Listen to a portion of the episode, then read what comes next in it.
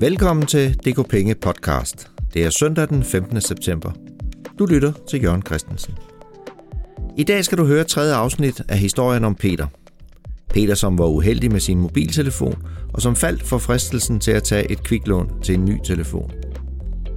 Hvis du ikke har hørt de første afsnit, kan du lytte til afsnit 1 på DK Penge podcast, udgivet den 28. august 2019, og afsnit 2, udgivet den 3. september Inden vi tager hul på afsnit 3, vil jeg gerne henvise til vores hjemmeside dkpenge.dk, som indeholder redskaber og værktøjer til optimering af din private økonomi. Sign op på vores nyhedsbrev og få brugbar viden lige ind i din indbakke. Husk også at abonnere på denne podcast. Del den gerne til dem, du mener vil have gavn af at lytte til den. Du husker måske fra afsnit 1 af historien om Peter, hvordan han i et vildt stånd på et elektrisk løbehjul smadrer sin nye iPhone. Peter, som jo bor hjemme hos sin mor og er i lære og går på café og til en masse fester, tog 4.000 kroner fra sin løn og lånte 6.000 kroner af et kviklånsselskab i 30 dage. Det, der tiltalte Peter, var den høflige kundeservice hos lånefirmaet, og at de var så hurtige. Han havde bogstaveligt talt pengene på sin konto i løbet af 0,5. Mindre end et døgn efter, at Peter havde smadret sin mobiltelefon, stod han med en ny i hånden og havde stadig penge på lommen til resten af måneden. Cool. Da måneden var gået, skulle Peter betale 6.600 tilbage på lånet. Det havde han af en eller anden årsag ikke helt forstået, men heldigvis for Peter var kviklånsselskabet stadig venlig og samarbejdsvillig. Så Peter lånte bare 6.000 kroner yderligere i 30 dage. De 600 kroner i renter betalte han, som han skulle. Nu havde Peter udskudt pinen i 30 dage og skulle betale 7.200 kroner tilbage næste gang han fik løn. Renten i den første måned var med 50% introduktionsrabat, derfor kostede det kun 600 kroner at låne 6.000 de første 30 dage men næste måned kostede altså 1.200 kroner i rente. Et beløb, som Peter godt kunne leve med. Peter har fået et rigtig godt forhold til Sofie med de store brune øjne. Han vil næsten mene, at deres forhold er gået fra at være venner til kærester. Peter beslutter sig for at give Sofie en helt særlig oplevelse. En oplevelse, hun sent vil glemme. Peter har bestilt tid hos en professionel tatovør. Han ved nemlig, at Sofie vil gerne vil have en tus på ryggen lige ved buksekanten. Så kan hun flashe den, når hun har sine smarte, korte bluser på. Peter inviterer Sofie ud at spise og vil give hende tatoveringen som gave midt under middagen. Peter har allerede bestilt tid hos tatovøren. Et sted, hvor de har forstand på det, og hvor de har styr på hygiejne med videre. Sofie kan selv vælge motiv, men Peter ved nogenlunde, hvor stor den skal være, og har betalt 1.500 kroner på forhånd og fået en slags øh, gavekort af tatovøren. Sofie bliver mega glad for gaven og springer op og omfavner Peter og giver ham en krammer, han sent vil glemme. Peter er glad indeni. Det var alle pengene værd, tænker han. Peter er faktisk ret gavmild. Han kan godt lide at give gaver og gøre andre glade – men en aften ude at spise og et gavekort til Sofie lænser ham lige for 3.000 kroner. Han bliver nødt til at køre lav profil den næste uges tid. Hvad der overhovedet ikke dukker op i Peters hukommelse i løbet af måneden, er, at han skal betale 7.200 kroner til kviklånsfirmaet samme dag, han får sin næste løn. Det er et godt stykke over halvdelen af det, han får udbetalt af sin elevløn. Men sådan en aftale bliver ikke glemt, i hvert fald ikke af kviklånsselskabet. De yder jo god service og sender Peter en notifikation dagen før han skal betale 7.000 kroner til dem. Peter kigger på den her notifikation og tænker, det er bare løgn.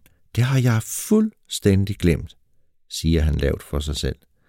Han har lige nået at trække lidt over på sin konto de sidste dage, inden lønnen går ind. Når lønnen går ind på kontoen i morgen, er de allerede udhult på grund af overtrækket, og så skal han betale 7.200. Peter går i sort og tænker straks på alt det, han må sige nej til den næste måned. Hvad med Sofie? Hvad vil hun sige til, at han lige pludselig ikke kan invitere hende ud? Peter lader ikke bare stå til. Han ringer resolut til kundeservice hos Kviklånsselskabet og siger, at han nok får problemer med at betale hele beløbet. Men det er ikke noget problem. Peter laver bare en ny aftale. Han betaler renterne på 1200 kroner og låner 6.000 igen i en måned og skriver under på, at han skal betale 7.200 tilbage. Altså 1200 kroner i renter, de er lagt oveni. Det giver jo luft til Peters økonomi. Det strejfer Peters synapser, at de 6.000 kroner, han skylder, bliver en never-ending story. Men han fortrænger det hurtigt, for han har fået løftet en byrde fra sine skuldre endnu en måned. Lad os lige gøre regnskabet op. Det er to måneder siden, at Peter smadrede sin telefon og måtte låne 6.000 til en ny. Han betalte 600 kroner i rente den første måned, 1200 kroner for den anden måned og skal nu betale yderligere 1200 kroner for den næste måned. I alt 3000 kroner i renter for at låne 6000 kroner i tre måneder. Og så lagde Peter jo også 4.000 kroner af sin løn til restbeløbet på hans nye iPhone, som kostede 10.000 kroner. Om en måned har Peter betalt 7.000 kroner i kontanter og skylder stadig 6.000 kroner for sin iPhone. Peter fortsætter sit gode forhold til øh, Sofie, og de nyder livet for Peters penge de næste måneder. Peter ringer hver måned til kviklånsselskabet og aftaler at betale renterne mod at låne de 6.000 kroner endnu en måned. Det har Peter nu gjort i 6 måneder. Peter har overholdt sin aftale med kviklånsselskabet. Han har betalt 600 kroner i renter første måned og 1200 kroner i 5 måneder. Det beløber sig til 6.600 kroner i renter, som Peter har betalt, og han skylder stadig 6.000 kroner. Hvis vi ser det fra kviklånsselskabets side, så har de i løbet af et halvt år fået deres penge tilbage plus 600 kroner. De har stadig et tilgodehavende på 6.000 kroner til en høj rente, som, hvis Peter fortsætter med at låne, er ren indtjening. Også hvis Peter af en eller anden årsag ikke kan betale de 6.000 kroner, er det en god forretning for kviklånsselskabet. Så de er nu nået et punkt, hvor de kun vil tjene penge, uanset om Peter kan betale sit lån tilbage, eller han kaster håndklædet i ringen og lader være med at betale. Peter synes, det er ok. Det koster jo bare penge at låne. Men han synes det måske egentlig kun, fordi han er i det, og på en måde skal forsvare sig selv og sine dispositioner. Om en uges tid, når vi er klar med fjerde afsnit af historien om Peter, kommer han ud i en situation, hvor han får brug for at låne flere penge. Hvad gør Peter, og hvilke konsekvenser vil det få for Peters økonomi? Lyt med om en uge. Og husk at abonnere på DK Penge podcast, så får du en notifikation, når vi udgiver næste afsnit. Hvad er rente egentlig? Det fik du svar på i sidste uges podcast. Du fik også svar på effekten af rentes rente. I dag vil vi kort komme ind på de omkostninger, ud over renter, som der er på de fleste lån. Sjovt nok er mange kviklån udelukkende baseret på rente, til gengæld en meget høj rente. Det, der ved kviklån tilslører prisen eller gør den uigennemskuelig, er de meget korte låneforløb. Ved andre lån, for eksempel almindelige forbrugslån, som er lån med en løbetid på 12 måneder eller mere, er der ofte tillagt forskellige typer af omkostninger. Udover renten, som også kan være høj, men langt fra så høj som ved kviklån, beregner de fleste låneinstitutter sig et etableringsgebyr. Det er prisen for at udføre alt det arbejde, der skal laves, inden lånen bliver udbetalt. Det er rådgivning, kreditvurdering, udfærdelse af dokumenter, underskrift af dokumenter og udbetaling af selve lånebeløbet. Det tager alt sammen tid. Selvom det tager nogenlunde den samme tid, uanset om lånet er stort eller lille, så beregnes etableringsgebyret ofte som en procentdel af lånebeløbet. En af de store spillere på lånemarkedet i Danmark beregner for eksempel 8% i startgebyr eller etableringsgebyr. Hvis du for eksempel låner 20.000 kroner, så beregner lånefirmaet et startgebyr på 1.600 kroner, som svarer til 8% af 20.000. Du får udbetalt 20.000, men skylder reelt 21.600 kroner væk samme dag, du får pengene udbetalt. Renten, som lånefirmaet beregner, beregnes af 21.600 kroner, begyndende med den dag, du får lånet udbetalt. Udover startgebyret, som også kan kaldes etableringsgebyr, stiftelsesgebyr eller dokumentgebyr eller et eller andet andet gebyr, så beregner næsten alle lånefirmaer et månedligt gebyr til at dække deres omkostninger til opkrævning. Ofte er det et todelt gebyr, som består af et administrativt beløb og et beløb, der skal dække omkostningerne til betalingsservice.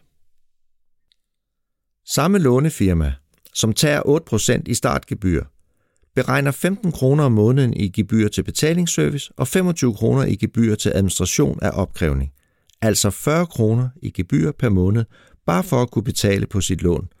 Det er 480 kroner om året. Hvis du skal låne penge og sammenligne lån, så er der altså tre typer af omkostninger, du skal forholde dig til. Den første, det er renter, og du husker sikkert fra sidste afsnit, at renten, inklusiv rentes rente, bliver kaldt debitorrenten. Den anden ting, du skal være opmærksom på, er startgebyr, og den sidste ting er opkrævningsgebyr. De forskellige låneudbydere sammensætter deres låneprodukter forskelligt. Nogle tilbyder en lav debitorrente, men har høje gebyrer. Andre tilbyder en høj debitorrente og har lave gebyrer. Hvordan skal du nu kunne sammenligne lån fra forskellige udbydere? Det ville være rart med et tal, som tog højde for alle tre typer af omkostninger. Ja, der faktisk tog højde for alle typer af omkostninger.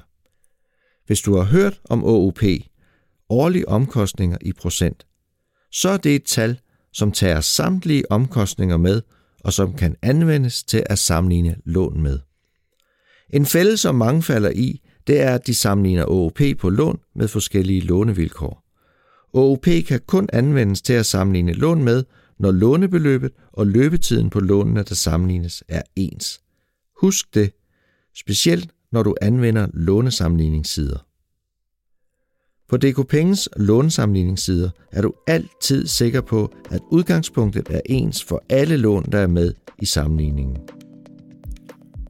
Vi skal slutte for denne gang.